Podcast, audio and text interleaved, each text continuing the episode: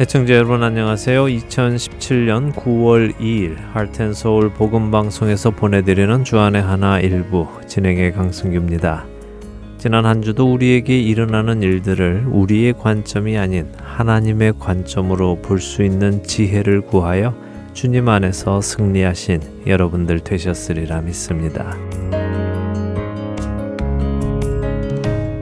세계적으로 음식에 관한 관심이 점점 높아지고 있습니다. 예전에는 요리 프로그램이라면 TV에서 일주일에 한두 번 정도 볼 수 있었던 것 같은데요. 요즘은 매일같이 있는 것 같습니다. 또 아예 요리만 전문으로 방송을 하는 채널까지도 생긴 것 같더군요. 같은 요리를 해도 어떻게 하면 더 맛있게 또 간편하게 할 수 있나 이런 것들을 요리 프로그램들을 통해 나누고 있는 것 같습니다. 저도 뭐 한두 가지 따라해 보니까요. 맛이 꽤 괜찮더라고요. 이 요리 프로그램들은 우리 이민자들에게도 상당히 인기가 많지요. 아무래도 우리 이민자들은 예전 한국에서 먹던 그 맛을 못 잊어서 이곳 미국에서 그 맛을 어떻게든 내보려고 많이 노력해서 그런 것 같습니다. 저도 한국에서 먹던 짜장면, 짬뽕, 냉면, 떡볶이 이런 음식들이 늘 생각이 납니다. 그런데 이런 음식 프로그램이 사람들에게 사랑을 받는 또 하나의 이유가 있는데요. 그것은 바로 음식 프로그램에서는 인공 조미료를 사용하지 않기 때문입니다. 사실 많은 사람들이 식당에서는 인공 조미료를 많이 사용한다고 생각하고 있죠. 그래서 집에서 인공 조미료를 넣지 않고도 자연 그대로의 맛을 내려는 시도들을 하다 보니 이런 음식 프로그램이 인기가 오르고 있는 것 같다는 생각이 듭니다. 여러분들은 어떠십니까? 집에서 요리하실 때 인공 조미료를 사용하시는지요? 첫 찬양 함께 하신 후에 말씀 나누도록 하겠습니다.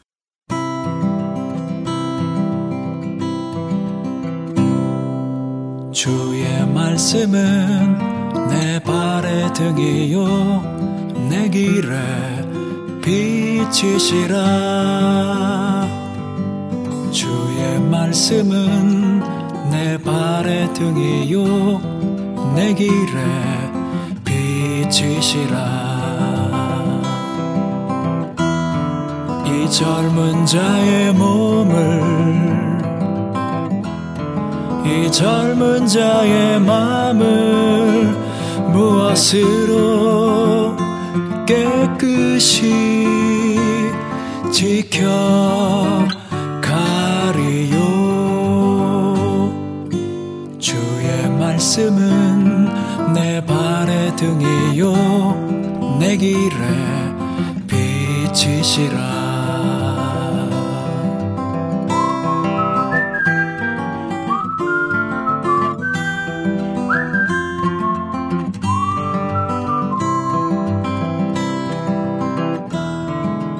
젊은 자의 몸을 이 젊은 자의 마음을 무엇으로 깨끗이 지켜 가리요? 주의 말씀은 내 발의 등이요. 내 길에 빛이시라 길에 빛이시라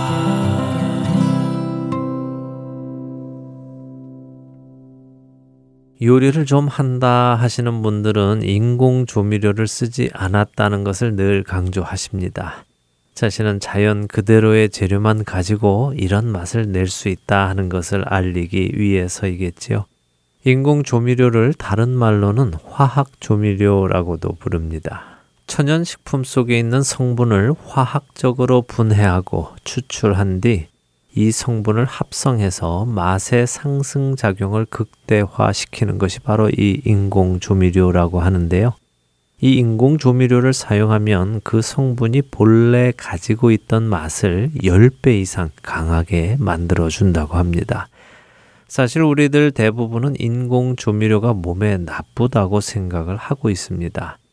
하지만 학자들에 따라 어떤 학자들은 이 인공 조미료가 가지고 있는 글루탐산이라는 성분이 몸의 고혈압이나 호르몬 교란 혹은 신경세포 손상을 가지고 온다고 주장하는가 하면 또 어떤 학자들은 이 글루탐산은 소금이나 후추와 마찬가지로 아주 안전한 성분으로 인체에 아무런 해가 없다고 주장하기도 합니다. 그래서 인공 조미료에 인체에 미치는 해에 대해서는 여전히 논의 중이지요. 그런데 얼마 전 한 학자의 논문을 읽다가요, 이 인공 조미료 성분인 글루탐산이 몸에 직접적인 영향을 끼치는 것보다 더 중요한 해악이 있다는 사실을 알게 됐습니다. 그 학자의 논문을 읽어보니 이런 말씀을 하시더라고요. 인공 조미료에 들어있는 성분은 몸에 직접적인 해는 없다. 하지만 이 성분은 우리의 뇌를 교란시킨다. 예를 들어 진짜 소고기를 넣어 끓인 국을 먹던 사람이 소고기 조미료를 넣은 국을 먹으면 우리의 뇌는 이것이 소고기 국이라고 판단하고 그 국을 먹게 만든다. 하지만 이 조미료로 만든 국물을 먹고 나면 진짜 소고기로 만든 국이 공급해주는 영양분을 주지 못하기 때문에 우리의 몸은 영양분이 모자르다는 신호를 우리의 뇌에 보낸다. 그러면 우리 뇌는 단백질이 더 필요하니 음식을 더 섭취하라는 신호를 보내고 이 때문에 우리는 식욕이 생기게 된다라고요. 이 학자분의 말에 따르면 인공 조미료 자체는 몸에 직접 해를 끼치지 않는다 해도 인공 조미료는 천연제로가 주는 영양분을 주지 못하기 때문에 우리 몸의 뇌가 혼란스러워하고 이로 인하여 불균형한 식사 습관을 만들게 한다는 것입니다. 그리고 이런 불균형한 식사 습관은 우리로 하여금 영양실조나 비만 등을 초래하게 한다는 것이죠. 그러니 인공 조미료의 성분이 우리 몸에 직접적인 해는 주지 않는다 해도 그 성분으로 인하여 우리 몸에 해가 되는 일이 생기기는 한다는 것입니다.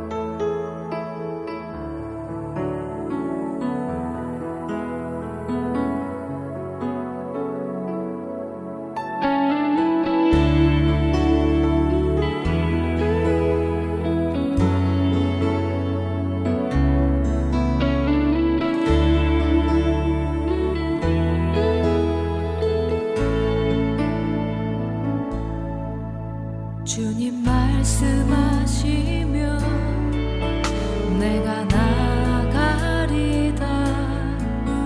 주님 뜻이야.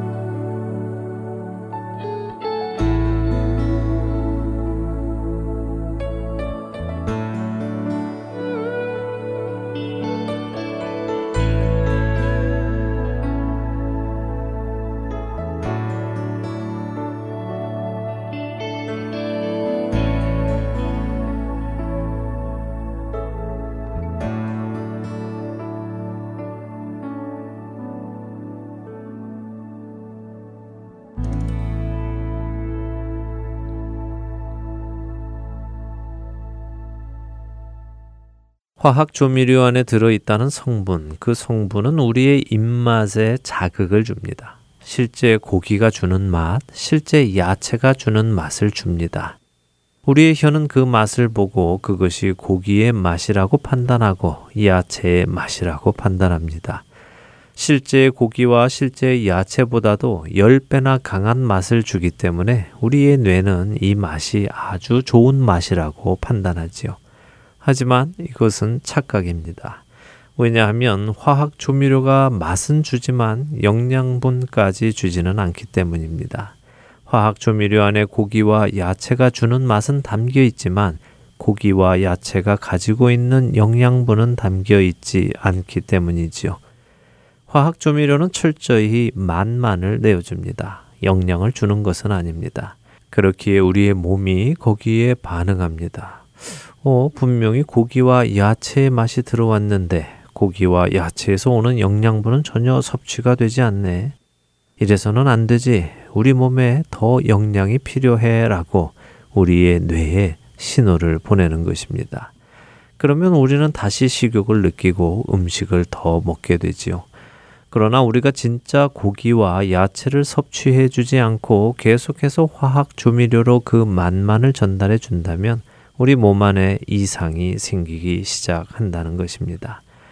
이 화학 조미료의 이야기를 들으며 우리의 영혼이 떠올랐습니다.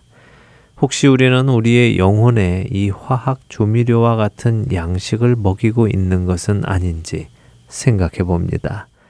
하나님의 참된 말씀이 우리의 영혼의 양식으로 들어가는 것이 아니라 하나님의 말씀이 주는 감격을 따로 축출하여 우리의 감정만 자극하는 말씀을 듣고 또 설교를 듣고 내 영혼이 오늘 은혜 받았다라고 착각하며 살아가는 것은 아닌가 하는 것입니다.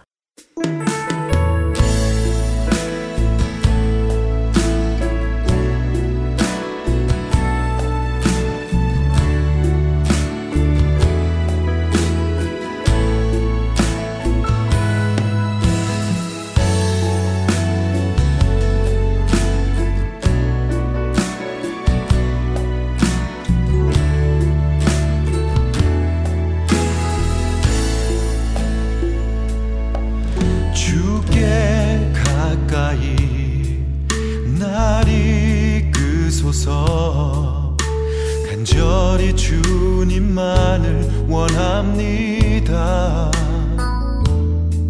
채워 주소서 주의 사랑을 진정한 찬양 드릴 수 있도록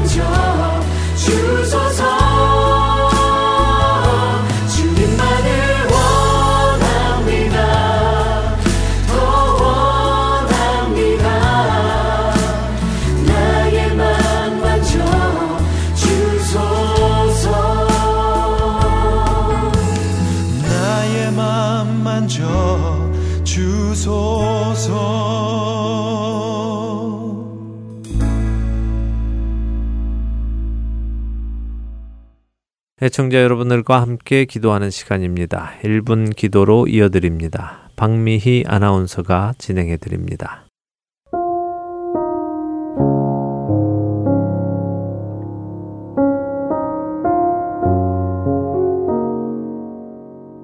할텐 서울 복음 방송 1분 기도 시간입니다. 오늘 이 시간은 우리가 나서 살고 있는 이 미국 이 미국에 있는 한인 교회들을 위해 함께 기도드리기 원합니다. 물론 성령께서 하나 되게 하신 것을 힘써 지키는 귀한 교회들이 많이 있지만 또 동시에 많은 교회들이 지키지 못하고 서로 다투고 헤어지고 하는 부끄러운 일도 많은 것을 우리 모두는 알고 있습니다. 그리고 이런 모습은 어느 특정 지역에만 있는 일이 아니고 이민교회가 있는 곳이면 어디서나 쉽게 볼 수 있는 모습이기도 합니다. 만일 우리가 한 하나님의 자녀이고 한 예수 그리스도로 구원에 이르렀고 한 성령님의 음성을 따라 지어져가는 그리스도의 몸된 교회라면 우리는 우리의 모든 희생을 감당하고서라도 그리스도의 몸된 교회가 나뉜 것을 막아야 할 것입니다. 그러기 위해서는 에베소서 4장 1절에서 4절 말씀. 그러므로 주 안에서 갇힌 내가 너희를 권하노니 너희가 부르심을 받은 일에 합당하게 행하여 모든 겸손과 온유로 하고 오래 참음으로 사랑 가운데서 서로 용납하고 평안에 매는 줄로 성령이 하나 되게 하신 것을 힘써 지키라. 몸이 하나요. 성령도 한 분이시니 이와 같이 너희가 부르심의 한 소망 안에서 부르심을 받았느니라. 라는 이 말씀을 잘 기억하고 말씀에 따라 행하여야 할 것입니다. 하나님께서 독생자 예수 그리스도의 피값으로 세우신 이 교회들이 주 안에서 다시 회복되고 그리스도의 몸으로 다시 세워져 나갈 수 있도록 지켜주시기를 함께 기도하겠습니다.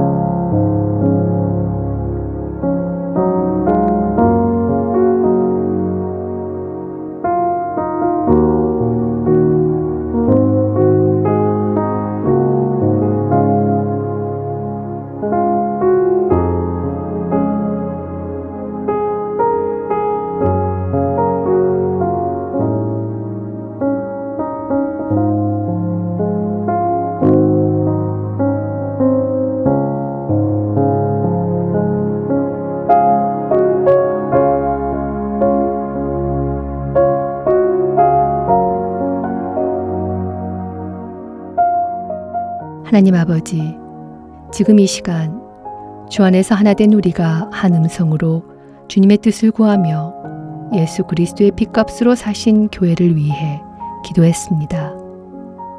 이 교회가 하나 되게 하시고 교회 안에 예수 그리스도의 영광이 나타나게 하여 주시옵소서. 우리의 기도에 응답하시는 하나님의 신실하심을 믿고 기도드렸사오니 속히 응답하여 주시옵소서. 우리의 구주 되시는 예수 그리스도의 이름으로 기도드렸습니다. 아멘.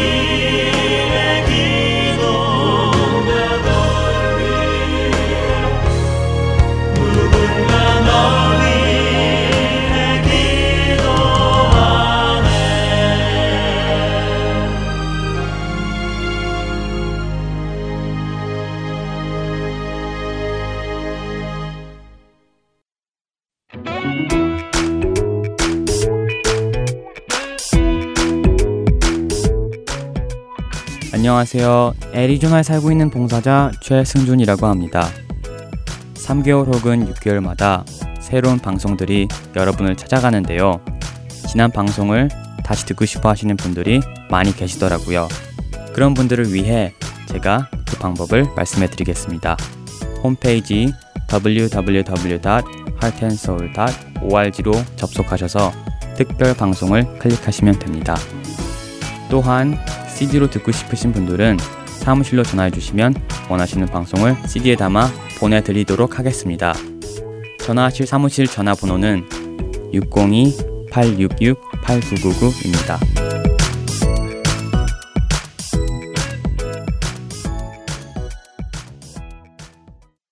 할텐솔 복음 방송은 인터넷 www.heartandsoul.org를 통해 매주 토요일 5시간의 한국어와 2시간의 영어, 1시간의 일본어로 복음을 전하는 선교 회입니다.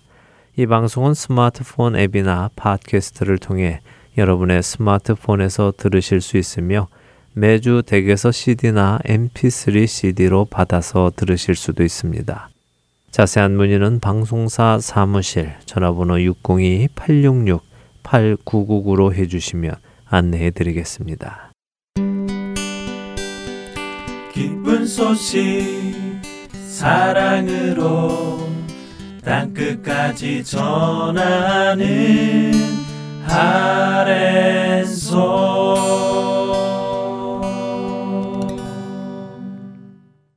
이스라엘에서 사역하시는 유병성 목사님과 떠나는 성경 여행 베들레헴에서 예루살렘까지 함께 하시겠습니다.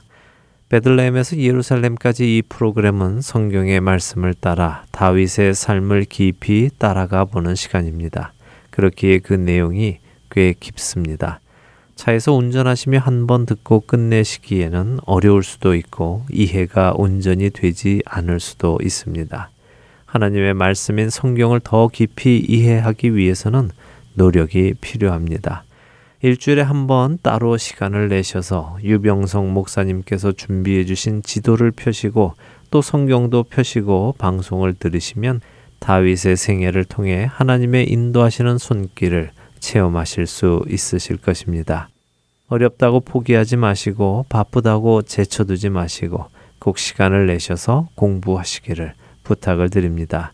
지도는 본 하트앤서울 복음방송 홈페이지 www heartandsoul.org에 가셔서 방송 듣기를 클릭하신 후에 창을 내리시면 Part 1 From Bethlehem to Jerusalem Map이라는 영어 링크를 찾으실 수 있습니다.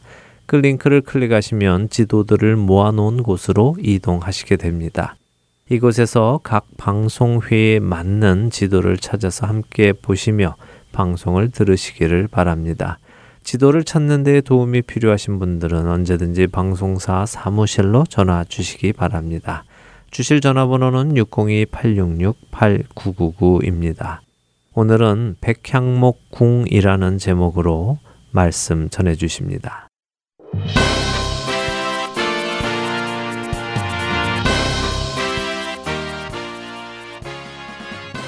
청취자 여러분, 안녕하십니까? 베들레헴에서 예루살렘까지 진행해 유병성 목사입니다. 다윗은 온갖 어려움을 다 겪었지만 결국 평화적 방법으로 헤브론에서 온 이스라엘의 왕으로 세움받습니다. 이후 여부스 족속으로부터 예루살렘을 점령합니다. 새로운 정치적 중심지로 삼기 위함이었죠. 이름도 다윗성이라고 불렀습니다. 블레셋의 견제를 보기 좋게 극복합니다. 바알브라심에서의 승리를 포함해서 르바임 골짜기에서 두 차례 큰 승리를 이루었습니다. 블레셋의 간섭을 벗어난 완전한 독립체제를 구축한 것이죠. 그리고 대대적으로 실행에 옮긴 것이 여호와 하나님의 궤를 다윗성으로 옮기는 것이었습니다.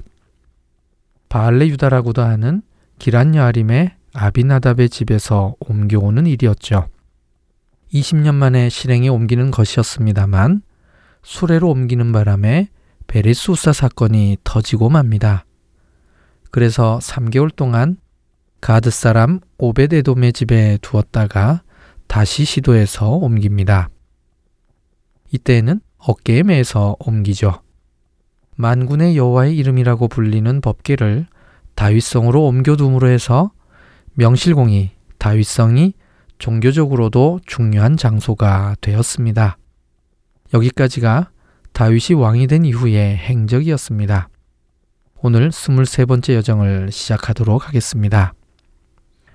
사무엘서 저자는 다윗의 일생을 그냥 맹목적으로 순서대로 나열한 것이 아니라 어떤 목적과 의도를 가지고 서술했습니다. 그래서 때로는 앞뒤 관계가 시간적 순서가 아닐 경우도 종종 있습니다. 그런 의미에서 사무엘 하 7장은 사무엘서 저자의 생각이 가장 잘 드러나 있는 장입니다. 그리고 메시아가 다윗의 후손을 통해서 오셔야 되는 이유 중에 중요한 부분이 이 본문에서 나타납니다. 오늘 여정의 지리적 배경은 다윗성입니다. 하지만 본문 속의 내용은 이스라엘 역사를 통시적으로 다루고 있는 예언과 기도문이라고 할 수 있습니다. 크게 두 부분으로 이루어져 있는데요.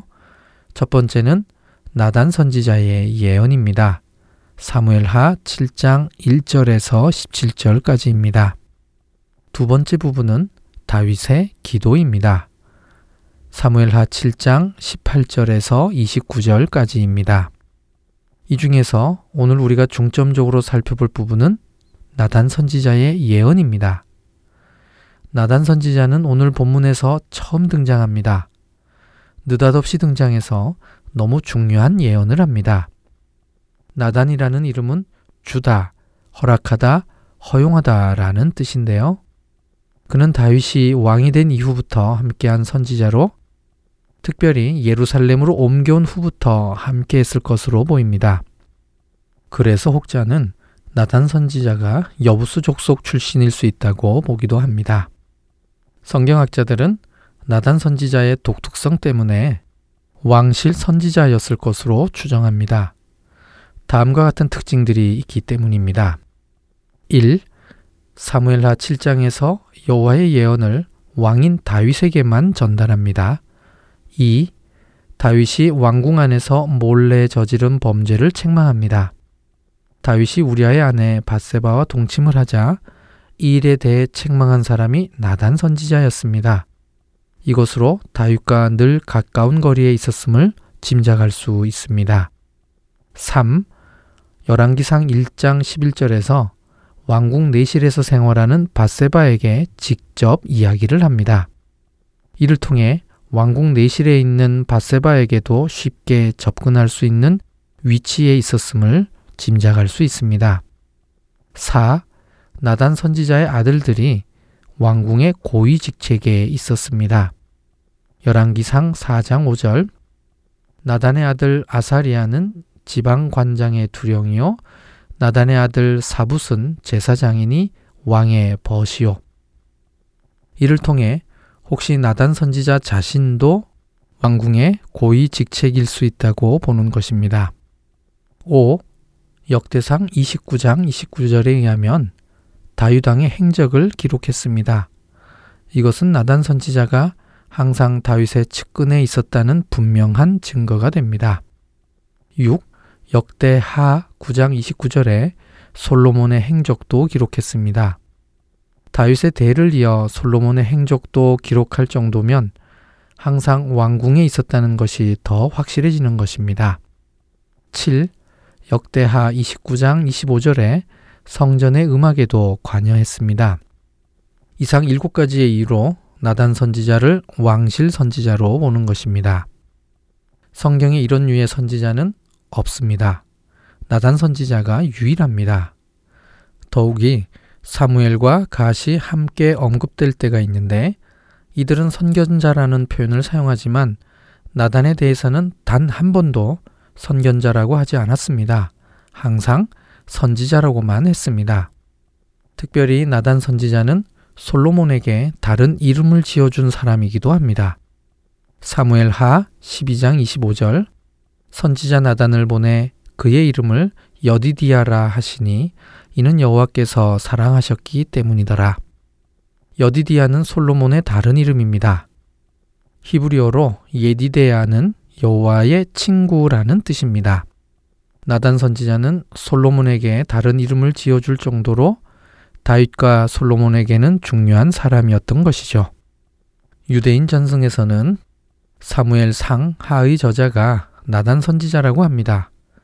사무엘 선지자가 죽은 다음의 내용은 나단 선지자가 썼다고 오랫동안 믿어왔습니다.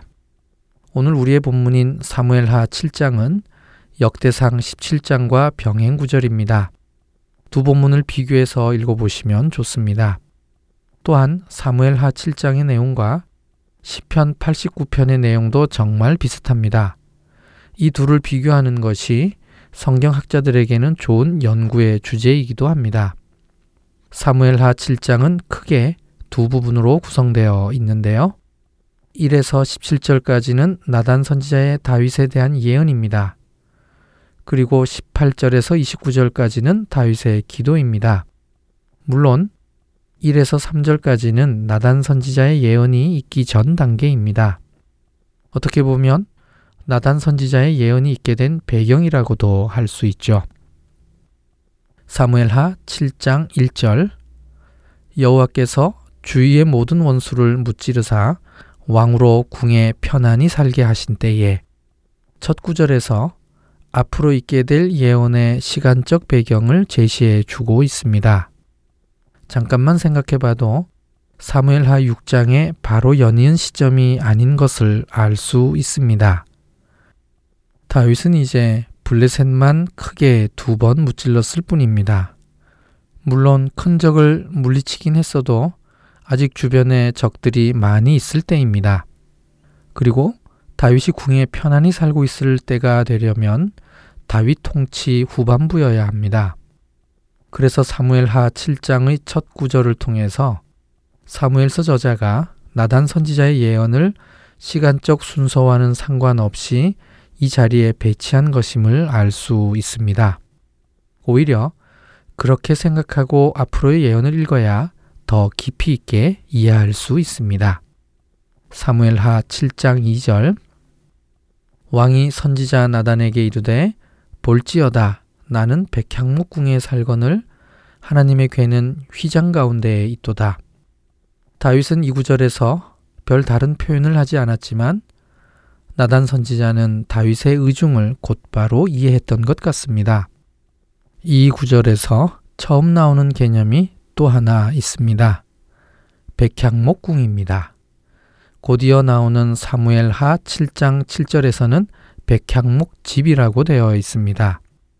히브리어로는 베이트 아라짐입니다. 백향목 집이라는 뜻이죠. 한국어 성경에서는 다윗 왕이 사는 곳을 표현하기 위해 사용되었으니 백향목 궁이라고 번역한 것입니다. 열왕기상 6장 9절 성전의 건축을 마치니라 그 성전은 백향목 석가래와 널판으로 덮였고 솔로몬이 성전 지을 때 백향목으로 무엇을 만들었는지를 알 수 있는 구절이죠. 당시 백향목은 레바논 고원지대에서 생산되는 고급 목재이기에 좋은 집 혹은 화려한 집이라는 의미로 백향목 집이라고 표현한 것입니다. 이와는 반대되는 표현이 있는데요. 휘장 가운데 있도다입니다. 휘장에 해당하는 히브리어는 예리아입니다. 양털, 낙타털 혹은 동물의 가죽 등으로 만든 넓은 천 같은 것을 뜻하는 단어입니다. 이 휘장을 이용해서 만든 것을 장막, 히브리어로 오헬이라고 합니다. 그래서 성경에서는 자주 이 두 단어가 같이 나옵니다. 영구적인 건물이 아니라 임시 건물 혹은 임시 거처라는 의미로 사용됩니다. 성소와 지성소를 구분하는 데 사용되어지는 휘장은 히브리어가 다릅니다. 그것은 파록헤트라는 특별한 단어를 써서 구분합니다. 다윗의 표현 속에 나오는 이 비교는 누구든지 쉽게 이해할 수 있습니다. 자신은 영구적 건물인 백향목 궁에 있고 하나님의 괴는 임시초소의 휘장 속에 있습니다. 실제로 표현은 안 되었지만 다윗은 하나님의 괴를 위한 영구적 건물을 짓고 싶어 했습니다. 이것은 곧 성전을 짓고 싶다는 암묵적 표현인 것입니다. 나단 선지자는 이 속뜻을 이해했고 그렇게 해도 좋다고 다윗에게 말을 했는데 그날 밤에 여호와의 말씀이 나단 선지자에게 임했던 것입니다. 바로 이어서 나단 선지자의 예언이 나옵니다. 예언은 세 부분으로 나눌 수 있는데요. 첫 번째 부분은 성전 건축에 대한 하나님의 거부입니다.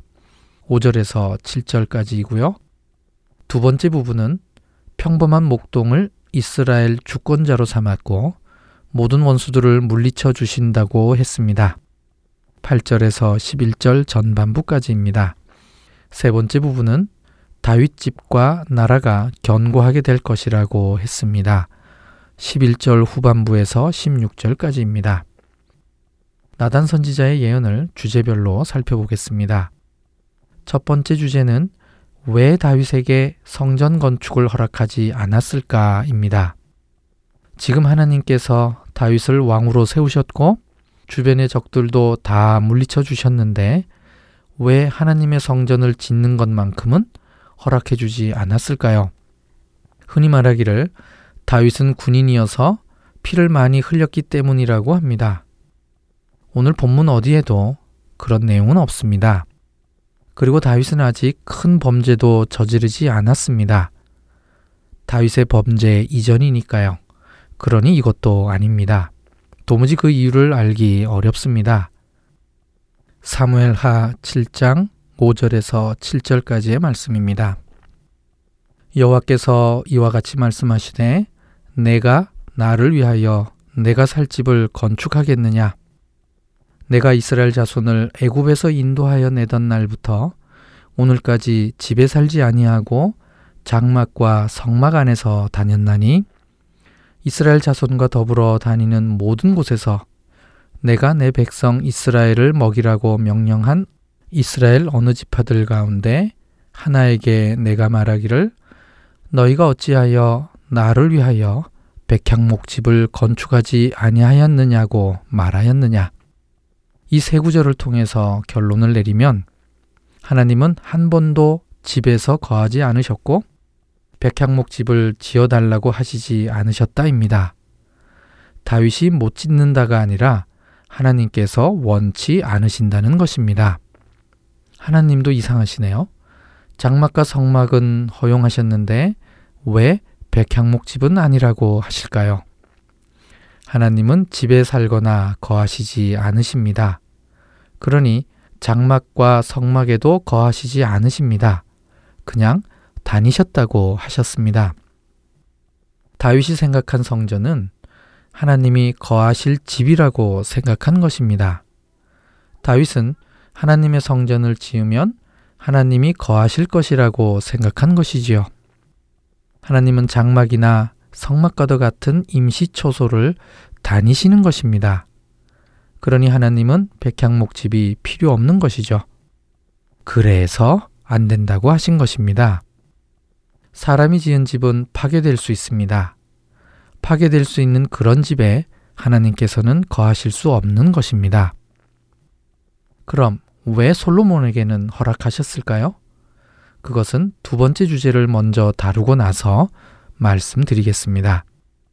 나단 선지자의 예언의 두 번째 부분에서 다윗의 평강을 약속해 주십니다. 다윗에 대해서 말씀하시기를 양을 따라다니며 키우던 목장에서 데려다가 이스라엘의 주권자로 세우셨다고 합니다. 이렇게 주권자로 삼은 이유는 하나님께서 친히 모든 원수들을 멸하고 다윗의 이름을 위대하게 만들어 주시기 위함이라고 합니다. 무엇인가 차원이 다른 축복입니다. 다윗의 이름이 위대하게 된다고 합니다. 이것을 먼저 이해해야 예언의 세 번째 부분을 이해할 수 있습니다. 다윗의 몸에서 난 씨가 하나님의 집을 지을 것이고 이후에 다윗의 집과 나라가 영원히 보존되고 왕위가 영원히 견고하게 될 것이라고 예언했습니다. 사무엘하 7장 13절 그는 내 이름을 위하여 집을 건축할 것이요 나는 그의 나라 왕위를 영원히 견고하게 하리라. 다윗의 아들, 즉 솔로몬에게는 이 일이 허용되었습니다. 하지만 중요한 차이가 있습니다. 다윗은 하나님께서 거할 집을 짓겠다는 것이기에 허락되지 않았는데요. 솔로몬에게는 하나님의 이름을 위하는 집을 짓는 것이기에 허용된 것입니다. 이것은 큰 차이입니다. 하나님께서는 거할 집이 필요치 않으십니다. 그래서 다니신다고 표현하신 것인데요. 다윗에게는 허락하지 않은 이유는 아직 다윗의 이름이 위대하지 않기 때문입니다. 하나님께서 그의 이름을 위대하게 하신 다음에 그의 아들에게는 하나님 자신의 이름을 위하는 집 짓는 것을 허용하신다는 것입니다. 법궤에 대해 만군의 여호와의 이름이라는 새로운 개념이 사무엘하 6장에서 처음으로 등장했는데요. 그리고 하나님께서 원하시는 것은 하나님의 이름을 위한 집이라고 하신 것입니다. 신명기 12장에 나오는 하나님 여호와께서 자기 이름을 두시려고 택하신 곳이 이루어지는 것이지요. 솔로몬이 지을 하나님의 집은 하나님께서 거하시는 집이 아니라 하나님의 이름을 위한 집입니다. 인간이 지은 집이 이게 파괴될 수도 있습니다. 그래도 괜찮습니다. 집은 파괴되어도 하나님의 이름은 절대로 파괴되지 않기 때문입니다. 이제는 하나님의 이름이라는 개념에서 법계와 성전을 이해하실 수 있게 되었습니다. 그 다음 구절도 아주 중요합니다. 메시아와 관련된 구절이기 때문입니다. 사무엘하 7장 14절 나는 그에게 아버지가 되고 그는 내게 아들이 되리니 하나님은 스스로 다윗의 후손의 아버지가 되시고 그는 하나님의 자녀가 된다고 했습니다. 다시 말하면 다윗 혈통의 자녀는 곧 하나님의 자녀가 되는 것입니다. 이 구절은 메시아를 이해하는 중요한 구절이 됩니다. 더군다나 우리가 어떻게 하나님의 자녀가 될 수 있는지를 이해하는 결정적 구절이기도 합니다. 누가복음 1장 32절. 그가 큰 자가 되고 지극히 높으신 이의 아들이라 일컬어질 것이요. 주 하나님께서 그 조상 다윗의 왕위를 그에게 주시리니. 갈라디아서 3장 26절. 너희가 다 믿음으로 말미암아 그리스도 예수 안에서 하나님의 아들이 되었으니. 하나님께서 약속하신 다윗의 왕권과 그의 나라가 영원할 수 있는 이유가 바로 여기에 있습니다. 메시아를 통해 이루어지게 될 것이기 때문입니다. 다시 한번 메시아가 다윗의 자손으로 와야 하는 이유를 확인했습니다. 여기까지 나단 선지자의 예언을 살펴보았습니다. 나머지 부분은 다윗 왕의 기도입니다. 이 기도는 나단 선지자의 예언 내용에 대한 감사의 내용으로 이루어져 있습니다. 이 짧은 기도문 속에서 주 여호와라는 표현을 일곱 번이나 사용했는데요. 이것은 예언의 내용을 성취시켜 주실 분은 단 한 분밖에 없음을 드러낸 것입니다. 다윗은 큰 축복의 약속 앞에서 교만해질 만한 상황이지만 주의 종이라는 표현을 무려 10번이나 사용했습니다. 끝까지 겸손한 모습입니다. 오늘 여정에서 나단 선지자라는 특별한 인물을 만났습니다. 그는 사무엘 하에서 중요한 역할을 할 뿐만 아니라 솔로몬의 왕위 계승에도 결정적 역할을 합니다. 다윗을 위해 하나님께서 예비해 주신 특별 조력자였던 것입니다. 나단을 통해 하나님의 예언이 전달되었고 다윗의 기도문을 통해 볼 때 다윗은 이 예언에 귀 기울이고 순종했음을 알 수 있습니다. 다윗의 기도문은 자신만을 위한 기도가 아니라 주의 특별한 백성 이스라엘에 대한 간구이기도 합니다. 사무엘하 7장 26절 사람이 영원히 주의 이름을 크게 높여 이르기를 만군의 여호와는 이스라엘의 하나님이라 하게 하옵시며 주의 종 다윗의 집이 주 앞에 견고하게 하옵소서. 23번째 여정을 통해서 여호와의 이름의 중요성과 우리가 어떻게 하나님의 자녀가 될 수 있는지에 대해 더 분명하게 알게 되었습니다. 아울러 메시아가 다윗의 자손으로 오셔야만 하는 이유가 더 분명해졌습니다. 오늘은 여기까지입니다. 다음 시간에 사무엘하 8장 1절에서 18절 말씀으로 다시 뵙겠습니다.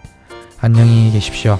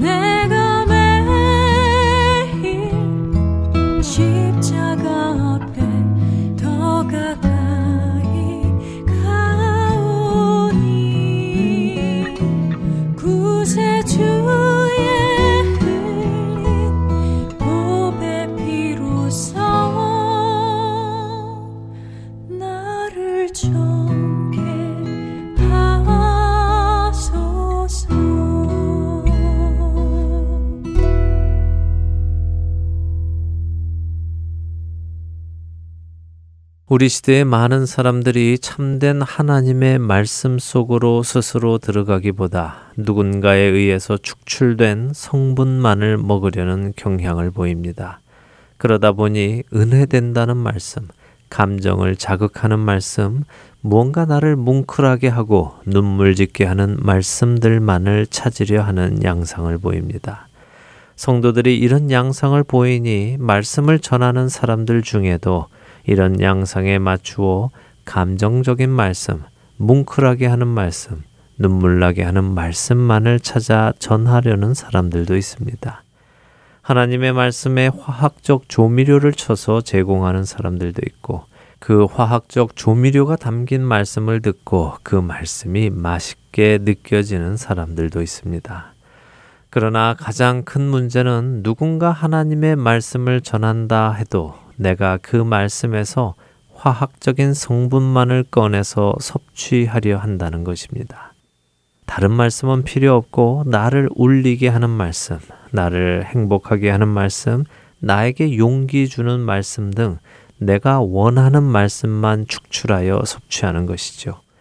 그러나 그렇게 필요한 성분만을 축출하여 만든 화학 조미료가 우리의 뇌를 착각하게 만드는 것처럼 내가 원하는 말씀만 축출하여 섭취하는 하나님의 말씀은 우리의 영혼도 착각하게 만듭니다.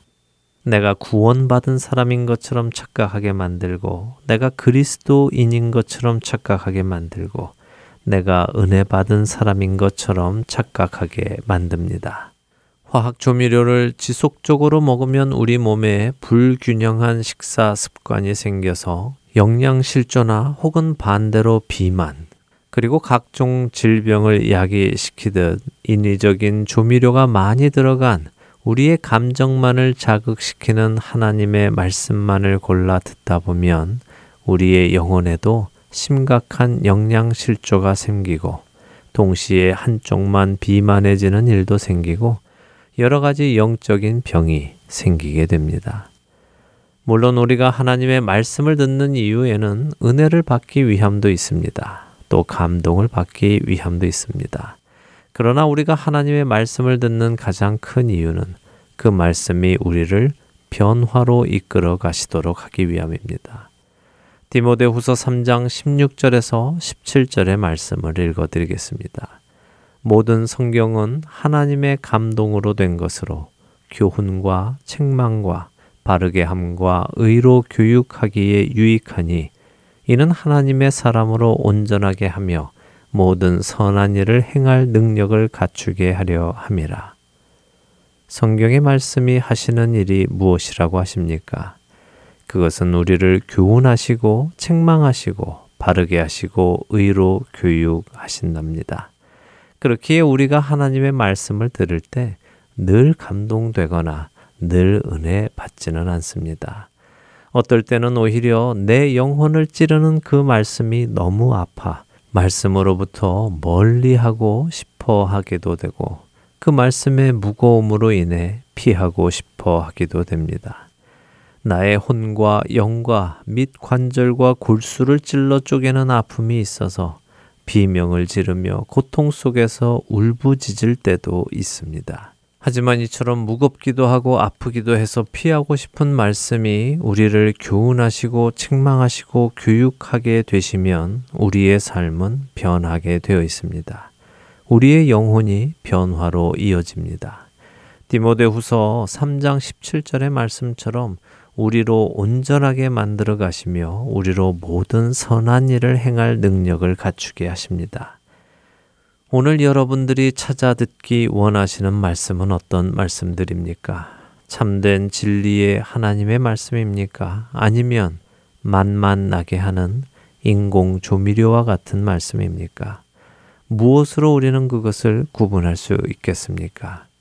만일 여러분께서 하나님의 말씀을 듣기는 좋아하시는데 여러분의 삶의 방식이 변화하고 있지 않다면 여러분은 하나님의 말씀 속에서 원하는 것만 축출하여 듣고 계시는 것입니다. 히브리서 4장 12절 말씀처럼 하나님의 말씀은 살아있고 활력이 있어서 우리를 그냥 내버려 두지 않으시기 때문입니다. 만일 여러분이 하나님의 말씀을 진실하게 들으신다면 여러분의 삶은 반드시 변화되게 되어 있습니다. 인공 조미료가 아닌 진국의 말씀인 하나님의 말씀 앞에 깊이 들어가서 우리를 변화시키시는 그 능력을 경험하시는 저와 애청자 여러분이 되시기를 간절히 소망하며 오늘 주안의 하나 일부 여기에서 마치도록 하겠습니다. 함께 해주신 여러분들께 감사드리고요. 저는 다음 주 이 시간 다시 찾아뵙겠습니다. 지금까지 구성과 진행의 강순기였습니다. 애청자 여러분, 안녕히 계십시오.